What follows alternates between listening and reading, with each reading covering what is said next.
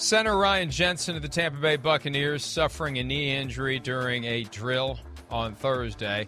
This is one of the things that I talk about every year. You do this for 20 plus years, you develop a sense of the rhythm of the NFL. And we go from best shape of your life season to someone is inevitably going to suffer a season ending injury in training camp practice season. And we don't know who, we don't know when, but we know it's going to happen. And we've got one already if that's the case for Ryan Jensen. They haven't come out and said it yet.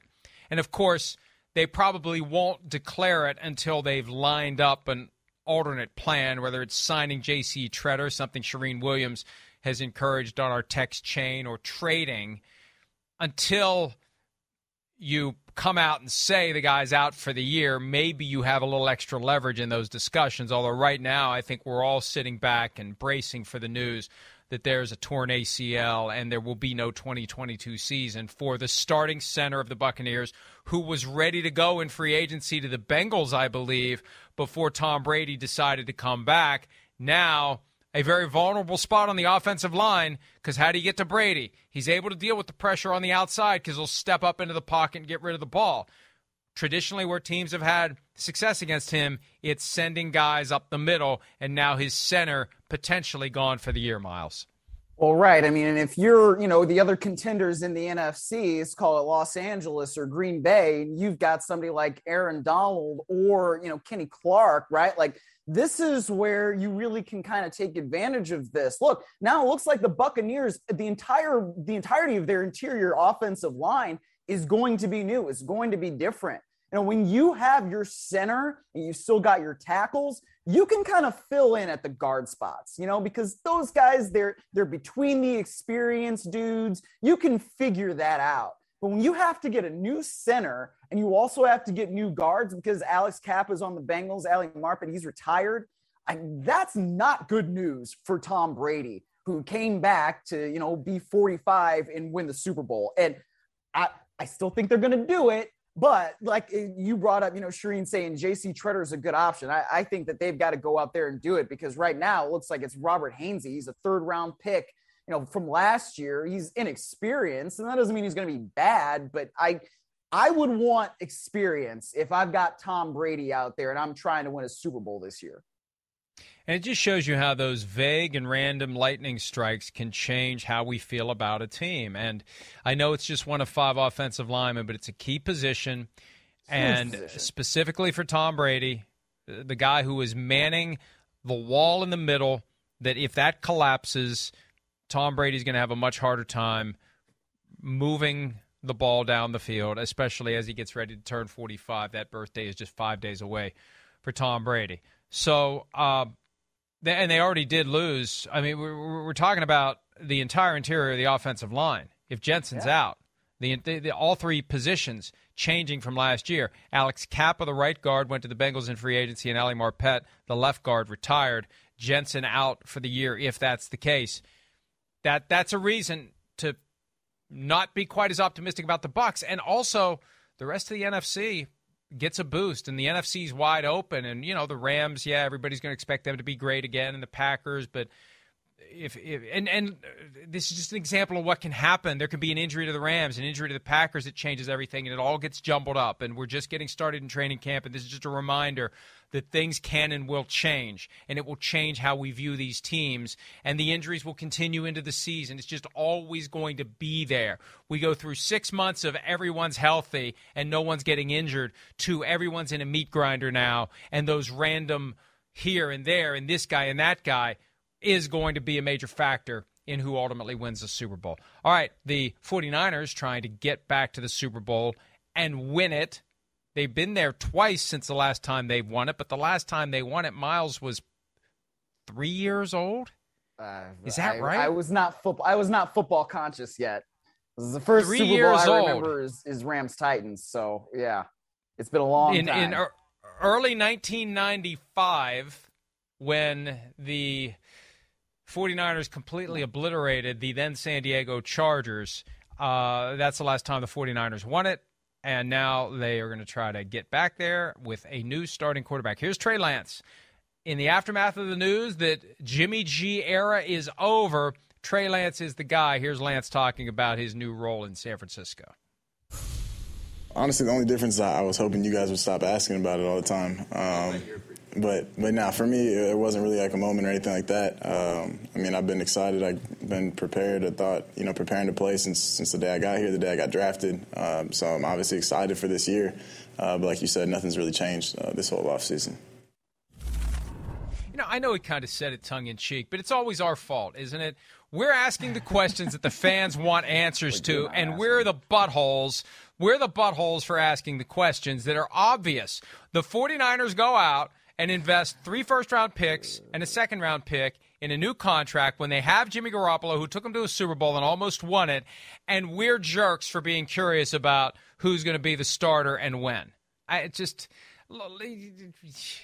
obviously little things like that rub me the wrong way, Myles. Yeah, I see. I see. That's okay. I mean, oh, it's look, just like it's like Tua. It's Oh, like boy. Tua saying he doesn't listen to the noise, but he's aware of it. If you don't listen to it, then you shouldn't even know about it. If you truly oh, don't pay oh, attention to it, they're all liars. Of course they pay attention to it. I mean, like I know, I know they pay attention to it. I once saw a tight end on the Rams, you know, go like this at practice because a reporter had said they had alligator arms at one point during the last game when they dropped the pass. Like they all know, you know. So I, I'm just saying, like it, whether it's they're reading it or somebody is sending it to them, whatever. Like they they know what what is generally being said about them, whether it's positive or negative. It just just that's just the landscape that we all live in today. I think they try to act like they don't because they don't want us to realize the influence and power that our words and our opinions truly do have over them because they do become aware of them and they do provide motivation and coaches will make them aware of it because they want to press the buttons on these guys to get them to play better. So we won't know until Trey Lance is playing on a regular basis whether he will be better than Jimmy Garoppolo. My big concern, if I'm a 49ers fan, is durability. They fell out of love with Jimmy G because he can't stay healthy. Well, in the limited time Trey Lance played last year, what happened? Knee injury against the Cardinals, finger injury against the Texans. Can he stay healthy? And that would be the ultimate irony. I said this yesterday, and I don't want to put any type of a jinx on Trey Lance. but as they're sitting around waiting for a quarterback to suffer a season ending injury, so there's a market all of a sudden for Jimmy G, there's a chance that that injury is going to happen to the guy who is replacing Jimmy G, and they may need Jimmy G. They the the injury they're waiting for may happen on their own team. So again, I've crossed the line into full blown jinx mode by saying that, but we don't know what's going to happen, and uh, I assume they would want to keep Jimmy G. If if and it may be it may be he's gone by the time they get to the point where they need an injury replacement. But that's a big question. Will he be durable? We played at North Dakota State. Simms made the point yesterday. The last guy from North Dakota State who was a top draft pick, Carson Wentz at the quarterback position, he had durability issues too. You're not going through the SEC or the Big Ten. You're not even at the FBS level. So you're getting hit by bigger and stronger and faster guys. Your body may not hold up. Simms made another great point. He was a safety. They was recruited as a mm. safety. He mm-hmm. played safety. And he's got kind of got that safety mentality. So his own safety, pun intended, goes out the window when it's time for him to avoid contact. That's another thing he's going to have to learn. They, they're going to have Yeah, to. they're going to have to keep the guy healthy. Then they weren't able to do it with Jimmy G, and that's going to be a real question. I mean, Garoppolo had to learn that too, right? I mean, that week three game against Kansas City in 18, where he like bowls into a defender unnecessarily. That that's one of the reasons, you know, why we now have Trey Lance because Jimmy Garoppolo was not healthy for that 2018 season. So yeah, I look, I, I think that throughout the offseason, it's been pretty clear that the 49ers wanted to move on from Jimmy Garoppolo to Trey Lance. I mean, I was at uh, the owners meeting down there in Palm Beach in March and listening to Kyle Shanahan talk. It was pretty clear to me, at least, that they had moved on, at least in their minds, from Jimmy Garoppolo to Trey Lance. So I feel like now that it's like, you know, Shanahan's come out and said, like, yeah, it's Trey's team. We would have seen Jimmy Garoppolo moved a long time ago if he hadn't had the shoulder surgery, but he did. So, you know, the Colts weren't an option for him, right? Because they wanted somebody who was going to be healthy throughout the offseason program. I just, with Lance, it's like I give them the benefit of the doubt because I guess I just have that kind of belief that Kyle Shanahan can do pretty much anything with QB. I saw him make Brian Hoyer a viable quarterback in Cleveland. Like that was crazy. And then they made Johnny Manziel come in there, and then the 2014 Browns were drilled. But anyway, uh, I I think that they're going to be all right as long as Trey Lance can stay healthy. And you know, who knows? We may be in a Patrick Mahomes situation where it's like you know, okay, like what are they really doing? Why are they replacing Alex Smith? But then you see this guy and you're like, holy crap. I don't necessarily know that we're going to see that, but I think that Lance is going to be okay. Yeah, with Mahomes, there was enough in the 2017 preseason and enough gushing, legitimate gushing, not just predictable stuff about Mahomes in practice in 2017 that that I think a lot of us were, were ready for what was coming with Lance. We we didn't see enough last against year. Denver, the finale against Denver that right. he played in 17 as well, like that. Right. You know, right. you, you got to see a little bit of it. Yeah. Trey Lance had a big throw in the preseason last year. I think it was a busted coverage or something like that, but but still, he had a he. Had, he yeah. We've seen a little bit, but we still need to see a lot more, and so do the 49ers. And credit to them for abandoning this ruse of maybe we'll keep both guys. The thing that Jed York was trying to sell for the past two years, and remember it was earlier this year.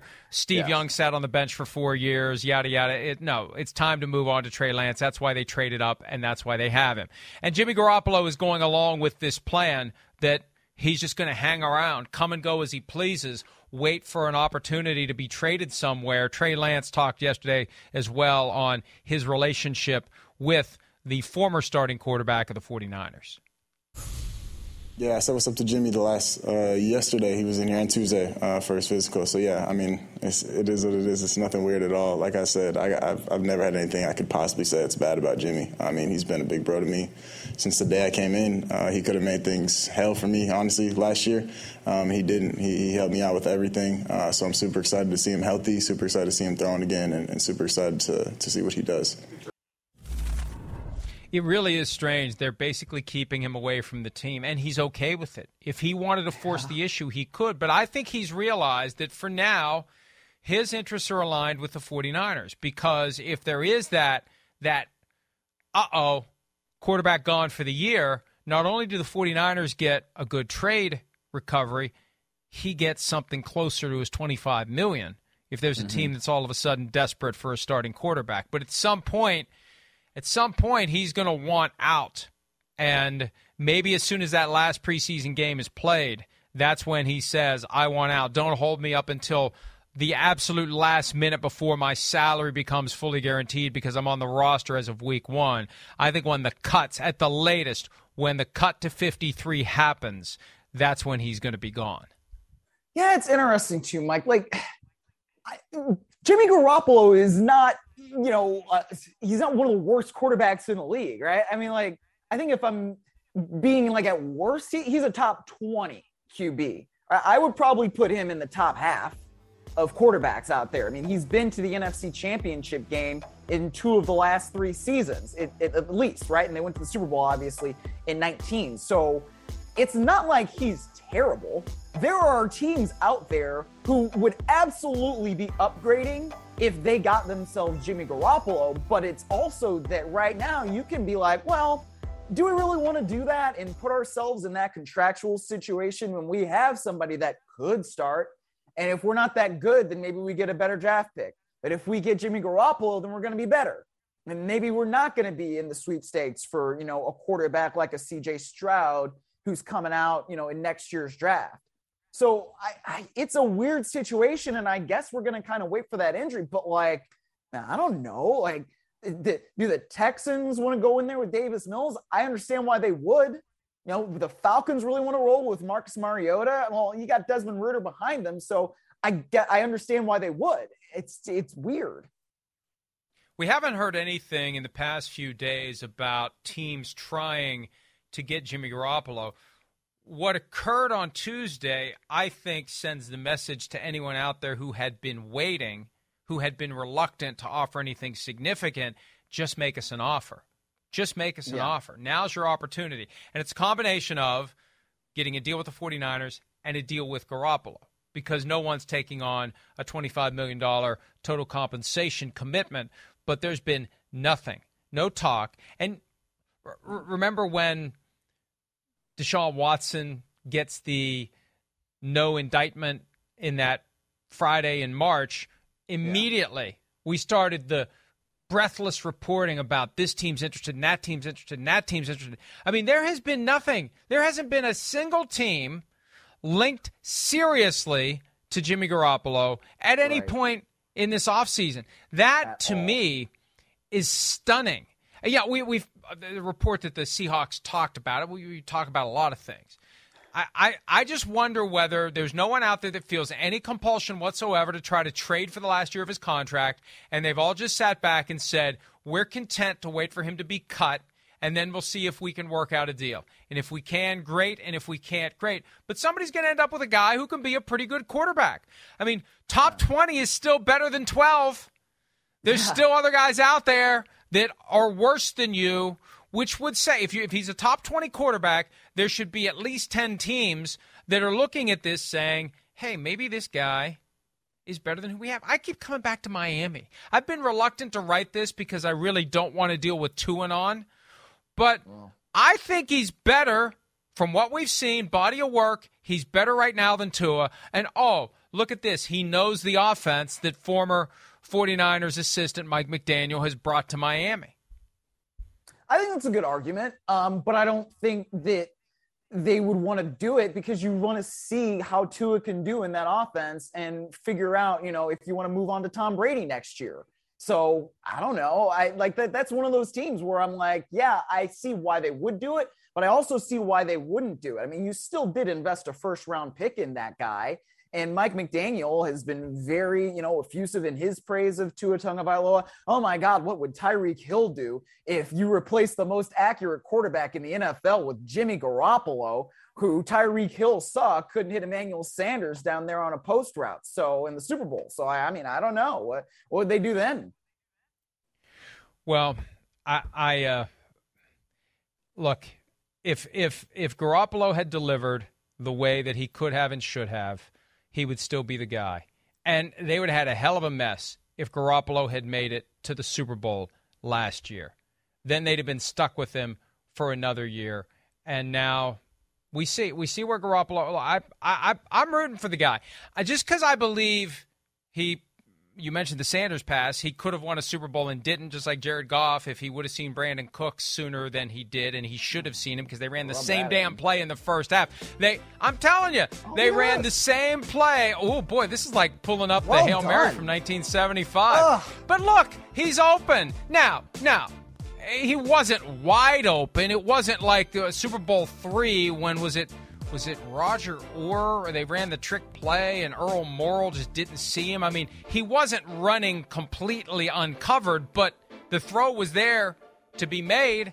And I think Tom Brady would have made that throw, frankly. So anyway, yeah. um, that may have been the moment where they decided at some point they're going to have to make a change. And then they had the ankle injury week two of the 2019 season. They just decided between the durability and the ceiling, we got to move on. But it doesn't mean there's no place for it. We'll see. We'll see. Yeah. But it is so yeah. odd to me that there's been nothing because there's an agenda for Jimmy G or the 49ers. If there's any interest at all, you want it out there to try to get somebody else interested.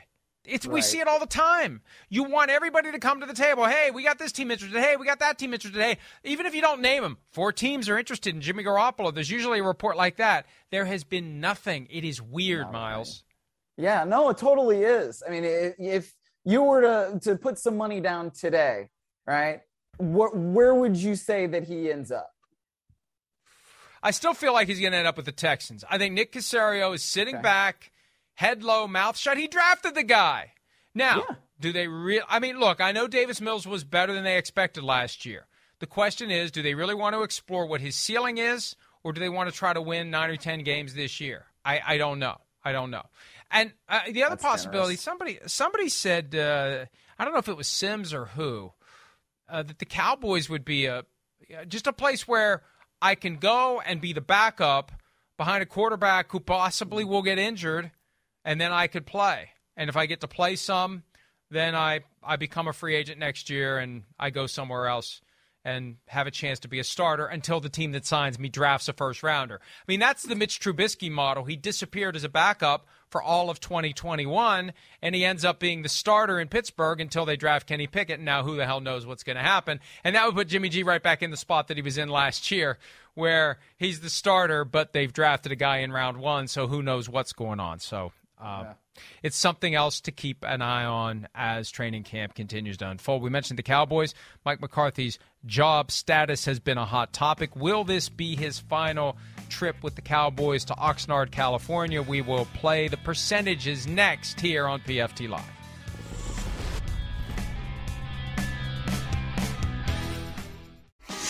Mike McCarthy and his job security. You know, the guys have heard. You hear all that chatter at all. Clarence, you know I don't listen to what you have to say outside of this thing. I don't. I'm not even really on Twitter like that. So uh, Mike's my guy, and that's the only thing that matters is this season. So thank you. You know, there's some truth in what he said. The only thing that matters is this season. It's not like they're going to fire Mike McCarthy and hire Sean Payton during the season. The question is what happens after right. the season if the Cowboys don't have the kind of season they haven't had since 1995 which is kind of the bar that I think Mike McCarthy needs to reach NFC championship or enter Sean Payton. So we're going to play the percentages, Myles. Give me the percentage chance that this is Mike McCarthy's final training camp as the Cowboys head coach. I'm going to go with 75% because I, I, know that Jerry Jones was full throated in his support for Mike McCarthy the other day, and that's well and good. And frankly, you know, when you're at the beginning of the season, you're at the beginning of training camp, that's exactly the way it should be. You should be saying that you have full, total confidence and full belief in your head coach. But we know that Sean Payton is out there, right? And we also know thanks to Playmakers, which is available now wherever books are sold, that he was very close to becoming the Cowboys coach a couple years ago. So, like, what is there to make us believe that that's not going to happen? I, I, I don't know if the Cowboys are one of the you know top two, three teams in the NFC. I don't know if they're the top team in their entire division. So, I, I really do think that this could be McCarthy's last year. Hey, look, I know Mike McCarthy isn't happy about it, but it goes with the territory, it goes with the compensation, it goes with the platform and the spotlight, and it also goes with the fact that your last act of the 2021 season was that goofy draw play that so was poorly coached, poorly executed, and ultimately prevented the Cowboys from stopping the clock and and continuing their effort to tie the game or win it. I can't remember where things stood at that time. All I remember is it was a train wreck, and that's all on the head coach. So I agree with you. I'll go a little higher than 75 just so we have a different number. Oh, there it is. Boy, they're on it today in the control room. Really on it. They're down six. They they were going to have a shot at the end zone. That's what it was. They wanted to get one sh- closer shot at the end zone to try to win the game instead of throwing it to the end zone before that play started, and uh, and that was that. And th- that's on execution and coaching. And you know, I remember I can't remember who we talked to. I think it was CeeDee Lamb at the Super Bowl. The idea of whether when they practice that play they use an official because they should have because that's the most important guy in that play. Myles, the officials yes. got to get through the traffic, so you got to practice opening a door because clearly Dak Prescott wasn't even thinking. I got to let this guy get through so he can set the ball so we can clock it. So anyway, I'll go 80%. I think the more Jerry watches this play, the higher the percentage goes. I know it does for me. yeah, Jerry, if you're watching, yeah, bump that percentage up, right? Yeah. Jerry, if you're watching, why didn't you hire Sean Payton in the offseason when you had the chance? All right, what he is the choices, percentage chance? Oh, he's had he's I have choices, I have chances. What is the percentage chance that the Packers make a trade for a receiver? They were linked to Julio Jones. That didn't happen. Will they trade maybe with one of these teams out there that has an embarrassment of riches at the position like the Buccaneers? I'm going to go 25%. I mean, I can see them doing it kind of, but like, I just feel like they're the type of team that's going to go into it with what they've got. And I know that Sammy Watkins is not reliable from a health standpoint. I think he's already on NFI, right? And like they, they said it was kind of minor, but with Sammy Watkins, it's not usually a matter of if, but when he's going to spend some time, you know, off of uh, on the bench because he is hurt. So, but you know, you've got Allen Lazard, who they've got a lot of confidence in. Amari Rogers is somebody who you'd like to think can take another step. Christian Watson, you you're going to rely on him in some way. You know, he wasn't a first round pick, but he was still a high draft pick. I just I don't know. They could do it, but I just, I, I feel like they're going to roll with what they've got. I just don't think it's their philosophy. They're draft and develop. They don't want to give up those yeah. draft picks. Remember when Will Fuller was available in trade a couple of years yes. ago and he had yeah. that connection to Matt LaFleur at Notre Dame and it just didn't happen. And I I think that they will, if they feel like they need a receiver, they'll find somebody that they can sign as a free agent. And I still think that we need to keep an eye on them as a potential Odell Beckham Jr. destination. Although last year I don't think they really wanted him. I think they just wanted Aaron Rodgers to think that they wanted him, even though they maybe didn't. I'll go even lower than you. I'll go 20% on this one. I'll, let me go 15. I'll go 15 since Ooh, okay. since these are very important numbers that we need to be as precise as we can possibly important. be. Yeah. I, I, think it's it's very very unlikely that they'll trade for a receiver. Watch they'll do so later today. All right, uh, Lamar. Jackson uh, is he still out there? He's on the Bills that's one of, still. I'm pretty sure. That's yeah, one. That's, that's one of that's one of the Aaron Rodgers favorites. All right, here is Lamar Jackson and Ravens coach John Harbaugh talking about the Jackson contract will apply a percentage to a question arising from that situation after we hear from them. Um, we still, you know, we still negotiating right now. We still talking right now. No, it's probably gonna be a cutoff at some point. Yeah. Um, you know, like I told you, we have a mutual conversation. I'm gonna keep that in house. You know, my feeling on it, I guess I would just say, I think that uh, my feeling in what I hear from both, you know, I, I get a chance. I get to talk to both sides, and uh, both sides are very motivated to get the job done, and uh, so I, I, feel like that's kind of where it's at. But it, you know, Lamar's practicing all day, so it's not like they're going to be in some kind of negotiation all day like they might be in a regular situation. So, you know, that's that's part of the deal with that. And isn't it funny how we went from Lamar's too busy to focus on his contract to now Lamar's all in, but as a practical matter, he's working and he's, he's trying to. He's he is busy and he's trying to he's negotiate his contract busy. in whatever spare time that he has.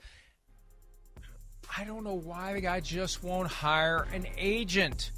Why won't you do it? I hope to God the reason isn't I don't want to pay one or two or three percent because I don't see the value. If you don't see the value of a good agent now, uh, notwithstanding the events of this week, if you don't see the value of a good agent, based upon how intricate these these contracts are and how you fit with everyone else, this is not the time of the year for him to be doing it. So, percentage chance that Lamar Jackson has a contract. And I'm going to change the question because it's as written, it's before training camp ends. Let's say by week one, because I think that's when the cutoff really will be.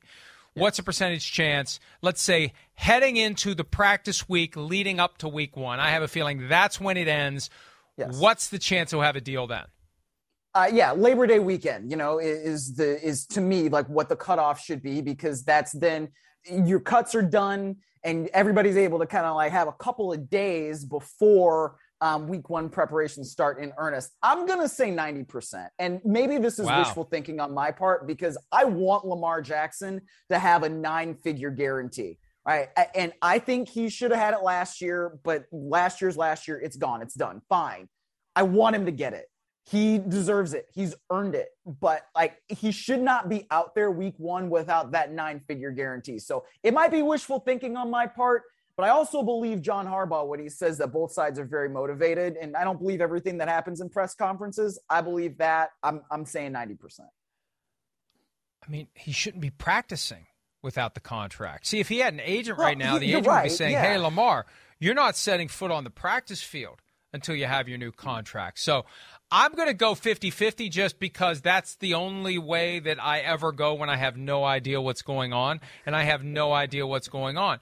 Because I think at some point before week one, the Ravens are going to put their best offer on the table. The question is, will Lamar take it? And with Lamar, he's been very unconventional. And that's not criticism, that's fact. No, it true. has yeah. been unpredictable for the team. And will he say, I appreciate your offer, but let's talk again after the season. That's what Joe Flacco did a decade ago. Joe Flacco said no thank you to the best offer that the Ravens made, bet on himself, won the Super Bowl, Super Bowl MVP, put the Ravens in a very difficult spot where they had to decide do we use the non exclusive franchise tag, the exclusive franchise tag. They decided to pay him and make him the highest paid quarterback in the league on a deal that had to be renegotiated, so he was the highest paid player again three years later. That's the leverage that he built for himself. And maybe Lamar Jackson will decide to do that. Maybe Lamar says, I'll just go forward. I'll make my 23 million this year in my fifth year option, and then we'll do this again after the season. I, I so I, I I'm going 50-50 because I truly don't know Myles because it is so unpredictable because Lamar Jackson continues to refuse to hire an agent. And I think at this point it's too late. I've been preaching for a year he needs an agent. Um, I, it's way too late. Even though I still think it would be a good idea for him to do it, for him to all of a sudden realize that he needs to bring someone else in to handle this. Yeah, well, I mean, I, I tend to agree with you, but you know, the, the events of this week, it's kind of like, well, this is why I don't have an agent because you know the agent can sometimes leave you hanging out to dry a little bit. So I don't know. Hey, look, that's what I mean. I'm not saying just hire any agent. I'm, I I don't want to take No, a I- gratuitous yeah. shot here at Erik Burkhardt, but the shoe fits. The shoe that hit, the clown shoe fits after the course of the last week. I'm sorry, you can't you can't get pissy. Let me take a shot. Uh, yeah, but but, uh, but you can't get pissy about getting criticized when you've done something that merits criticism. Widespread, objective. What the hell were you thinking? Even though you may have an explanation, you may have a perfectly good excuse, right? You still were a party to something that made everyone look bad. A wise man once told me, I may show up at work without pants on, and I may have an incredibly great excuse for the fact that I showed up at work without pants on. But the reality is, I showed up at work without pants on. So uh, there you go. One more, real quick percentage chance that Baker Mayfield runs away with the starting job in Carolina, Myles. What do you think?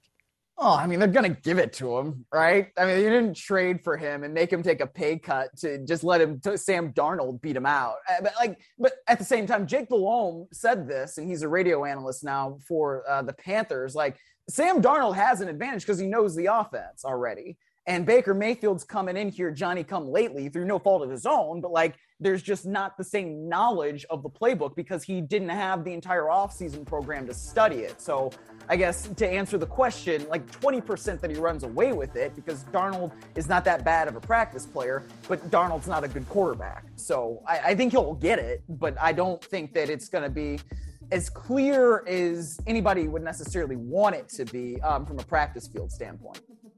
Yeah, and look, I'll say, uh, I, I'm, you know, I'm, I felt compelled to come up with a different number every time. I'll match your number on that one because look, this isn't Brett Favre showing up at training camp for the Vikings in 2009 where it's obvious. And even then, there was some resistance. Remember, there, there was a schism over whether or not the players wanted Tarvaris Jackson or Brett Favre. And then Brett Favre throws one pass on the practice field, and oh, we know why you brought Brett Favre to Minnesota. Baker Mayfield isn't so obviously great, so much better than Sam Darnold that it's going to manifest itself that way. He's going to have to earn it, and it's going to be a process. And Simms and I were talking about this yesterday. This unconventional idea of on Wednesday, all the first team reps went to Darnold. Thursday, all the first team reps go to Mayfield. Well, maybe part of this is to give Mayfield a chance to show up and give the the guys an opportunity to see what he can do one day after they saw Darnold. And this begins the process of the players pivoting from Darnold to Mayfield at a time when you got Robbie Anderson, who was very active on social media, saying he didn't want Mayfield. So I don't think it's going to be possible for him to run away with it. This is more of a delicate effort to get the guys to move from the incumbent to the new arrival at a time when it isn't Brett Favre versus Tarvaris Jackson, when the gap is much more narrow. So I don't think it's possible for him to run away with it. All right, we're running away with the clock. We need to take a break when we return. Speaking of clock and speaking of time, my God, Daniel Snyder spent a lot of time yesterday testifying. We'll break that down when PFT Live continues right after this.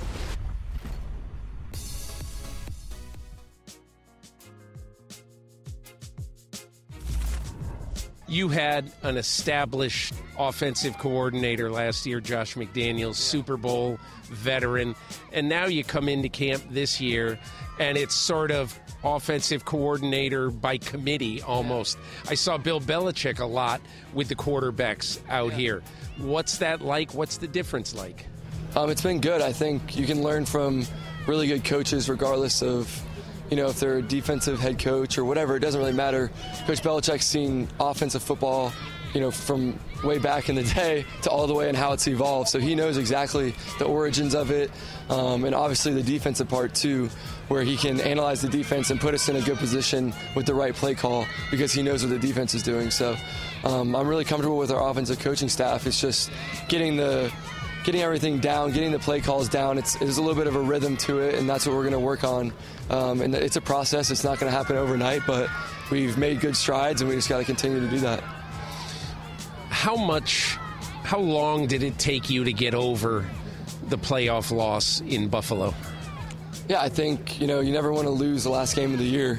Um, your goal is especially the way you lost it. Yeah, exactly. And you have to think about, you know, you're only as good or bad as your last game. So that's all we have to base off of is kind of that loss. But there's learning experiences there. We know what it takes to to win, you know, 10 games and stuff, but we also have to move on to this next season and realize it's a long season and you want to kind of push towards the end and play your best football at the end of the season, which we can do a lot better job of. But right now it's just all about fundamentals and getting better and focusing on what's important, and that's getting together in the meetings, the walkthroughs out here in, in practice, and then the season will take care of itself. That was Peter King with Mac Jones at Patriots training camp on Thursday. Peter's annual training camp tour continues today at the New York Football Giants. You can catch all of his interviews at our brand spanking new NFL YouTube page, youtube.com slash NFL on NBC. Commander's can I, Can camp. I get a Mac Jones? Can I get a Patriots thought off? Because I don't know when I'm going to be on the show again. Go ahead. Uh, if anybody else was doing what the Patriots are doing with a second year QB, we would be questioning the hell out of them. And I'm willing to give Bill Belichick the benefit of the doubt because he has six Super Bowl rings as a head coach.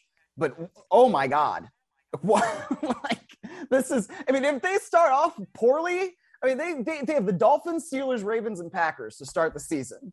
I'd say they go one and three, which is entirely possible, or 0 and four, God forbid. I, Bill Bill Belichick's going to deserve a lot of the questioning that he's going to get. So I just I just wanted to. say I agree with you. Hey, those six Super Bowls, they go a long way toward excusing a lot of behavior that would otherwise be very questionable, including a former head coach who was a defensive coordinator who's now your offensive line coach, a former head coach who was a special teams coordinator who's now your quarterbacks coach. Nobody knows who's doing what on the coaching staff because I think he's trying to run interference for his kids. So he never has to fire his kids and he can't fire anybody else if he can't fire his kids. So nobody knows what anyone's doing so nobody knows who to blame. I've been saying that for months. This is the downside of nepotism. If you hire your kids and your kids aren't getting it done you're screwed. So yeah. Six super bowl rings goes a long way toward buying him some time i just wonder how much time it buys in the eyes of bob kraft we've already heard him complain about no playoff wins for three years What's the grace period? We've never seen this before. What's does six Super Bowl wins give you a job for life? I don't think it does. I don't think you can just start going three and fourteen every year. There's going to be a point where someone decides it's time to move on. You can't continue indefinitely to fall so far short of the standard you created. And it's you not like they're going to be three and fourteen, but eight and nine, thank you, one yeah. and out in the playoffs. That's not good enough. No, and, and you said that a couple of months ago, and I pushed back pretty hard against it. But at this point, where I'm seeing Matt Patricia's the one calling the offensive plays, like that's going to raise an eyebrow. And if it doesn't work out, then it's going to be like, well, dude, why in the world did you do this? I like so I don't know. We'll, we'll see. I mean, like I said, Bill, Bill Belichick gets the benefit of the doubt in my book, but you know, like if they don't start out the season well, and like the offense looks terrible and Mac Jones looks substantially worse than he did last year, th- this is not to be good for them. It's just not. It is so odd to see a guy like Bill Belichick, of all coaches, if engage in that kind of heaping of praise on a guy publicly. And, and, and really, it's a major transition. Josh McDaniels is gone. Mac Jones is going to go through a lot this year. There's going to be a lot expected of him, and they're raising the bar, not Yeah. lowering the bar. Coaches are masters at keeping expectations low. Then, all things being equal, it looks like you did better than you actually did if you were able to go into the season with low expectations. It really is kind of a strange time in New England. I agree with you there, and you. I'm glad that you decided to take your shot because uh, I think it hit the mark. All right. Daniel Snyder yesterday. If if Kyler Murray's homework clause were still in place, Daniel Snyder nearly put in three weeks worth of it, testifying before the House Committee uh, on Oversight and Reform. Eleven hours, and this wasn't like the hearing we saw with Roger Goodell, where it's this weird dog and pony show where one representative actually asks questions, the other one engages in a five minute speech and really doesn't ask anything, another one's asking about irrelevant stuff. This is staff members, most of whom are lawyers, questioning Daniel Snyder about the very things that this committee has been investigating regarding workplace issues within the Washington Commanders. 11 hours. And if they weren't happy with what he said, if they think he didn't cooperate, if they think he was being evasive, we'll hear something because we know politicians have a knack for making statements because we'll listen, we'll report them, we'll repeat them, and we'll pass along their concerns. So uh, the bottom line is, and this comes from uh, the report, I think from AJ Perez of Front Office Sports, that Snyder didn't refuse to answer a question. Well, if you don't refuse, you can still be not entirely responsive even if you didn't refuse to answer it. Roger Goodell is very good at being evasive. He didn't refuse to answer the question, he just didn't answer the question. He answered a different question.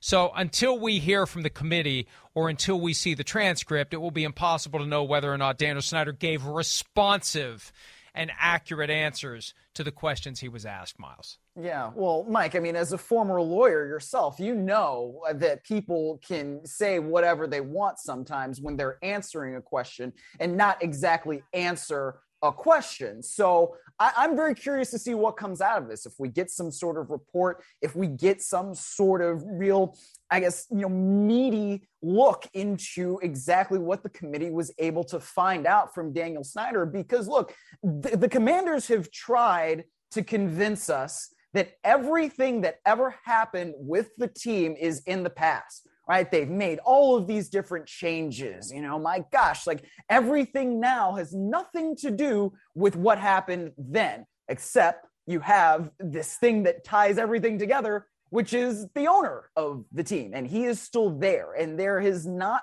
been a reckoning that i think any of us fully believe is in line with what he is accused of having done. So, because of that, I, am just I'm really interested to see what comes out of this. Like you said, 11 hours is a really long time to be testifying in front of anybody, let alone a congressional committee. And you make an excellent point because without the reckoning, it's impossible to fully embrace the changes because we know the changes were made for one very important reason. Either he was going to make them or the next owner was going to make them. So you better change. If you don't change, you're out. But that still doesn't tell us what was actually done. What was yes. Beth Wilkinson's findings about the things he did? What was it that provided the basis for this vague punishment that we're really not sure is even being properly enforced by the NFL? Remember, Roger Goodell said to the committee on June 22 in his prepared remarks, and he read them at the outset of the hearing to the best of my knowledge, Daniel Snyder hasn't resumed his day to day activities. Well, you're in a position where you have reason to think that maybe he's back because it's been reported that he is, and you have every incentive to investigate it and enforce it if he is because he's not supposed to be by your own decision. So they just tiptoe around this guy. I think they're afraid to take him on. And it's good that he had that 11 hour reckoning yesterday. I'll defer to the transcript, but Myles, I know from experience. Look, you do an 11 hour questioning.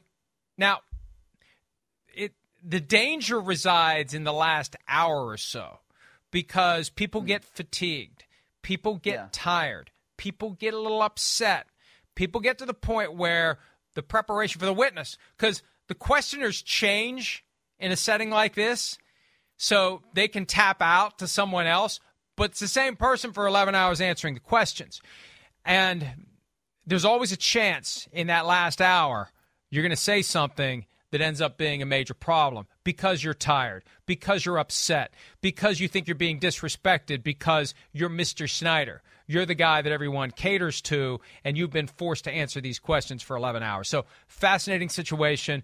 It's up to the committee to decide whether and to what extent the transcript will be released. We'll see where it goes. One thing that I thought was strange, though, the commander's statement suggested the investigation by the House Oversight Committee ended last month. The committee says it's still ongoing. Just another example of the disconnect that exists and how the commanders want us to forget about the thing that we never have gotten any real clarity on and focus on the present. So, hey, you know what, Myles? They want us to focus on the present. Let's focus on the present. Let's have a look at how many people were at training camp yesterday. Uh, th- that may be an aspect of the present that they don't. What is that? That's the fan turnout for day two of Commanders training camp, according to Nick Jhabvala of the Washington Post. My goodness, that is depressing. That's like high school practice dads. That's all that is. I think we might have had more uh, people at my high school practice. Yeah, that's it's one of those things where it's like, man, you maybe shouldn't have opened up training camp on a random Thursday to you know your fans if that's the kind of turnout that you're gonna get. And maybe that was at the beginning of practice and more people showed up. I don't know. But I mean, what what reason is there to really be excited about Washington Commanders football this year? I don't know. Well, and, and they had this really strange, clunky process of you had to sub- sign up for a lottery and you had to ask right. for the day. It just, it just, it's just kind of a strange thing for a team that should be making it as easy as possible for people to get excited and show up and be there. Again, like we were talking about earlier with the Cardinals, for the dysfunctional teams, it flows from the top. And I love Ron Rivera and I do think they've made some changes. But until you change the person who's in charge, you're never going to fully change and fully address the the depths of the problems that have caused this 20 plus years of dysfunction in Washington. All right, let's take a break.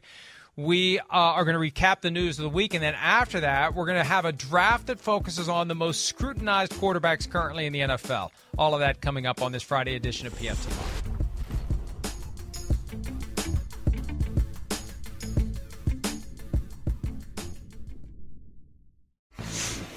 so much respect. It's almost to the sense of not as bad as LeBron James, but it's getting there. Like no matter what this kid do, he, he can't do right. So I'm, I, I love the way he handles it. It's just motivation. So I, I pray that everybody keep talking about him because it's fire. You know what I'm saying? I, I, need that fire from my selfish point of view. You know what I'm saying? But I, I love the way he handled it as a man. He's very mature for his age. Yeah, I think he's doing a good job handling.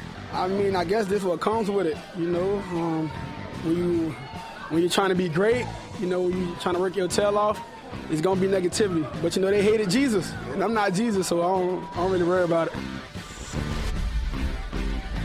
That was Justin Houston talking about Lamar Jackson. Lamar Jackson talking about Jesus. I I was mesmerized by Justin Houston's shirt. I, did someone cut off the sleeves in the dark?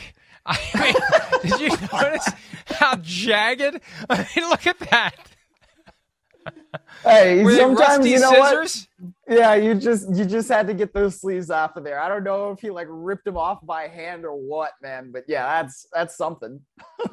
Clawed with his fingernails, I think, is the only explanation. All right, today's draft: the most scrutinized quarterbacks in the National Football League. Myles, since you are the guest, I will give you the first pick in this very important draft of the most scrutinized quarterbacks in the league.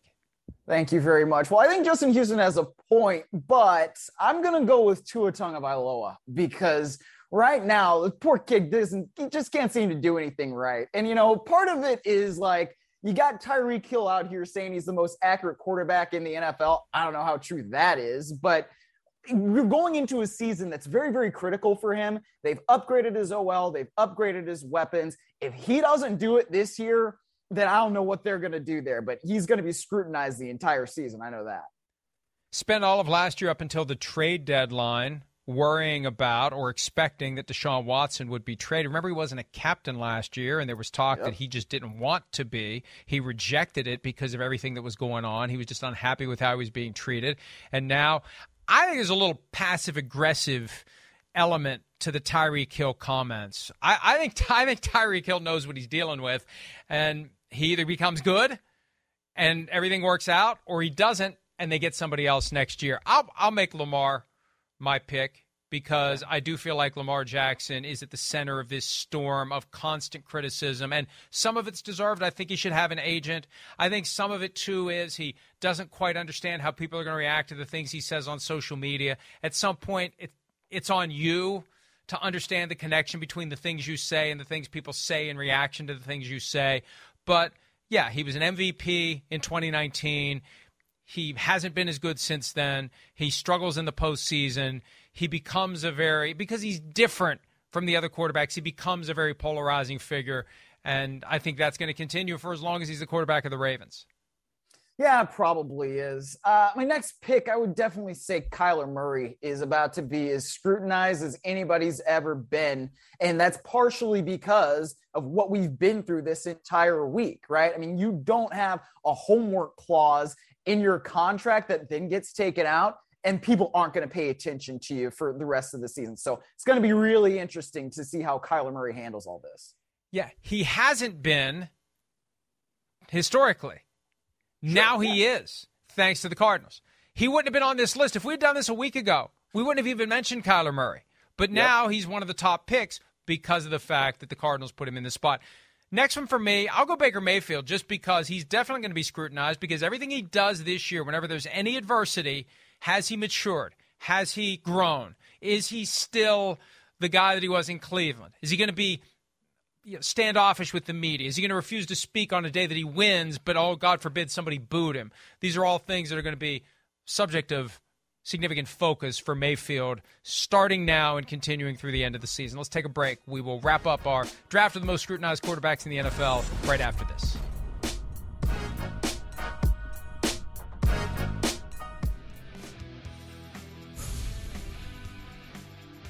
All right, those are the first four picks. Two more to go. Myles Simmons, most scrutinized quarterbacks in the NFL. Round three, you're up.